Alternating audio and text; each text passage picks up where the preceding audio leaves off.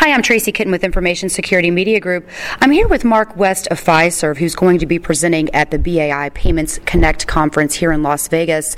Mark, some of what we've been talking about this morning revolves around the challenges that organizations face, and that would be primarily banking institutions, when it comes to integrated personal payments. Could you give me some perspective about what the challenges are there? Well, one of the challenges that all banks face are they have to have consumer services.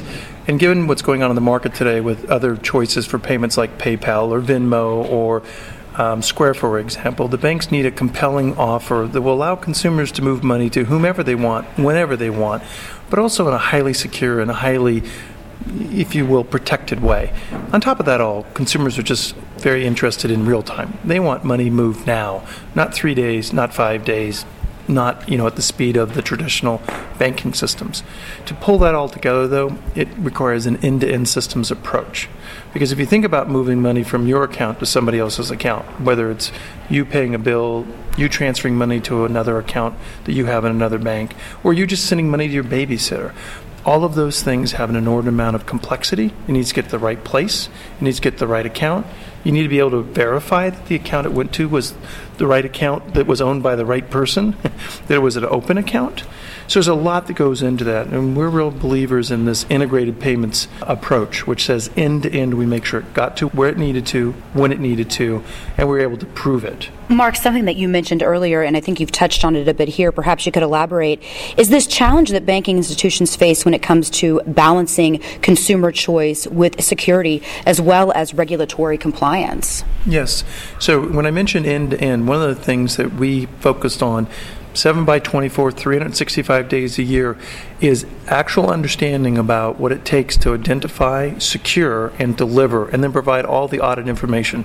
Why that matters are banks today, unlike many other institutions, are undergoing an increasing amount of regulatory oversight. So, for example, the OCC recently came out with a new set of rules around banks having to know their vendors' capabilities, much like Sarbanes Oxley required CEOs to sign off that they knew their business's processes and provide that evidence as part of their role banks are undergoing that same set of oversight and increasing oversights today. So we spend a fair bit of energy, again, focused on this concept of while we have an open network and we partner with people and products and other registries, our goal is to make sure end to end that system works and that a bank can stand behind it, not only to their customers, but also to the regulators and other parties that are interested in that information. Mark, we've talked a lot about mobile payments when it comes to, I don't want to just refer to it as P2P, but it's these personal payments that you're talking about, and mobile always seems to come up in that discussion. And a lot of the challenge that banking institutions have faced is how do they integrate mobile payments into their infrastructure. And I think part of what Fiserv and perhaps others are doing with integrated payments is just eliminating that need to consider integration at all because it doesn't really matter what device you're using. That's a really good question. There are two parts to it. One is from the system's perspective. Can you have the mobile device work as if it's a known device? especially in regards to your bank account. And so uh, when you think about how you build that, it takes a lot of detailed product level work. You know, you just don't have a mobile app sitting on a, a mobile device. So, for example, we have an entire mobility suite where we integrate all of our personal payment capabilities into it, and it brings with it, those personal payments bring that element of yeah, but everything you know and trust works exactly the same when it's delivered to the consumer this way. One other point, though, I'd like to add on top of this, I think is important. When you think mobile, most mobile consumers focused on instant, real time, because you're on your mobile device. You don't want to wait three, four, five days for the money to mm-hmm. move from point to point. So, as part of our evolving product set now, we're also moving forward, like when you think of mobile first, and, and our platform, we're leading with a real time first approach.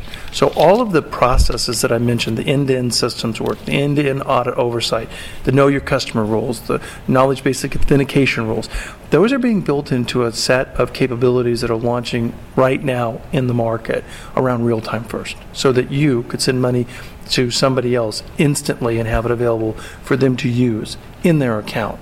To do that, as you can imagine, isn't as simple as just taking the current products and making them work faster. So when we go about this increased oversight, for the banks. The increased complexity on consumer demand, and the consumers can find their needs met in non bank ways.